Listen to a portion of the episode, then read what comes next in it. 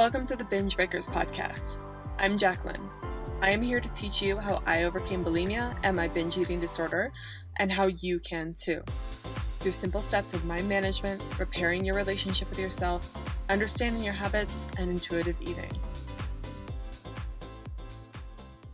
Hello, hello, hello. Happy New Year's. Super exciting. Uh, so it's New Year's Eve while I'm recording this actually, and this is going to be a short and sweet episode.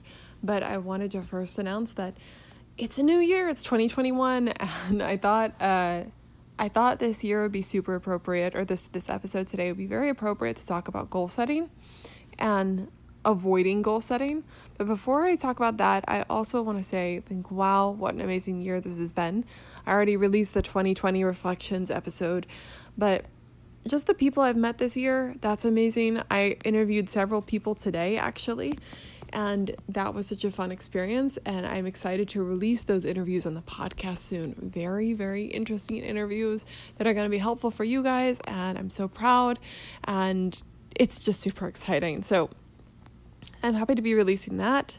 To all you clients that have worked with me, to all of you course members, to everyone listening to the podcast, thank you thank you for being there. Thank you for supporting me and thank you for supporting each other. And um, yeah, it's just, I'm so grateful. So, that being said, 2020 goals or 2021 goals. I know everyone's talking about setting goals, and I haven't been as active about that. I have set goals for myself, but I wanted to talk about the fear of setting goals and specifically the fear of saying I'm trying to recover and setting goals to recover. Now, I don't think setting goals is a bad thing, but here's why people tend to avoid setting goals. This is commonly what I would do, and it's also what I see a lot of my clients doing and uh, what they've done in the past.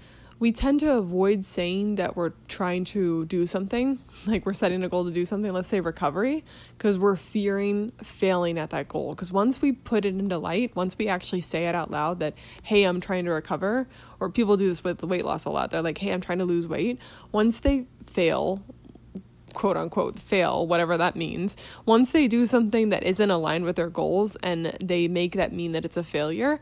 So let's say you're trying to recover and then you binge and purge, then you say you failed at your goal, and then it's the worst thing ever. And that is so painful of an experience. Failure to people is so painful because of the thoughts that you think about yourself the thoughts that you're going to have surrounding that binge and purge session, surrounding that failure, makes you never want to set another goal again because it's so awful. But here's what you could try to do instead you could set a goal of recovery. You could set the goal of 2021 hey, I'm going to try my darndest to recover. I'm going to try to experiment. I'm just going to try to keep on going and take better care of myself, whatever the goal is not look at it as a pass or fail, but just look at it as an experiment.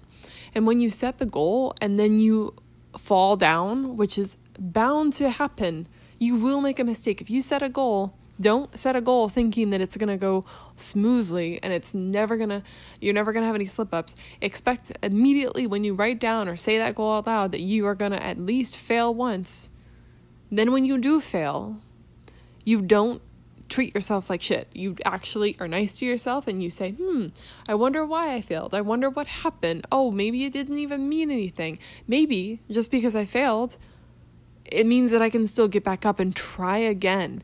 It's so cheesy, it's so basic, but it's so important.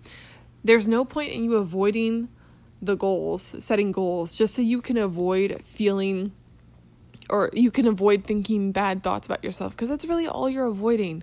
You're not avoiding the actual failure, the actual binge and purge. You're just avoiding the feelings that you're going to have afterwards about it. But you could so easily choose to think differently and therefore also create different feelings. And even if you feel bad about it, it is just a feeling.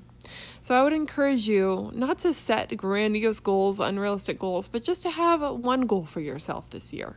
You know, just one thing that you think is important to you. It doesn't have to be anything else that anyone wants of you. One thing that you think would improve your life. Set that goal and then try working towards it because it's not about the outcomes, it's not about the end goal. And that's what people miss so much. They think the end result of the goal is the most important thing. But no, it's the process of reaching that goal that is the most um, enlightening part about it. The process of learning, the process of changing as you try to reach that goal. You develop over time as you're reaching that goal. But people are so focused on the outcome, the ends, that they forget about the means. They forget about the actual process that got them there because that's where most of your time is spent. Most of your time is spent not in that one second of appreciation for yourself, it's spent in the actual process. That's why some people can think about vacations that they're going to take and have more fun daydreaming about the vacations than the actual vacation itself. The vacation itself is seven days, but they spent three months planning the vacation. And it possibly was a little bit more fun planning the vacation sometimes. That, t- that happens. We build things up in our heads. The process of learning, the process of doing, the process of growing is what you should aim to achieve. So even if you don't achieve the goal that you set out or the goal of recovery, I would bet my money that you have changed as a person if you set the goal of recovery and you just continue trying to recover. It doesn't matter if you achieved it or not. What matters is that you kept on trying, you kept on learning, you kept on moving. That's all that matters. So that's how I would encourage you to approach your goals for 2021, whether you're trying to recover from bulimia, whether you're trying to grow your business, whether you're trying to learn how to eat again, whatever it is.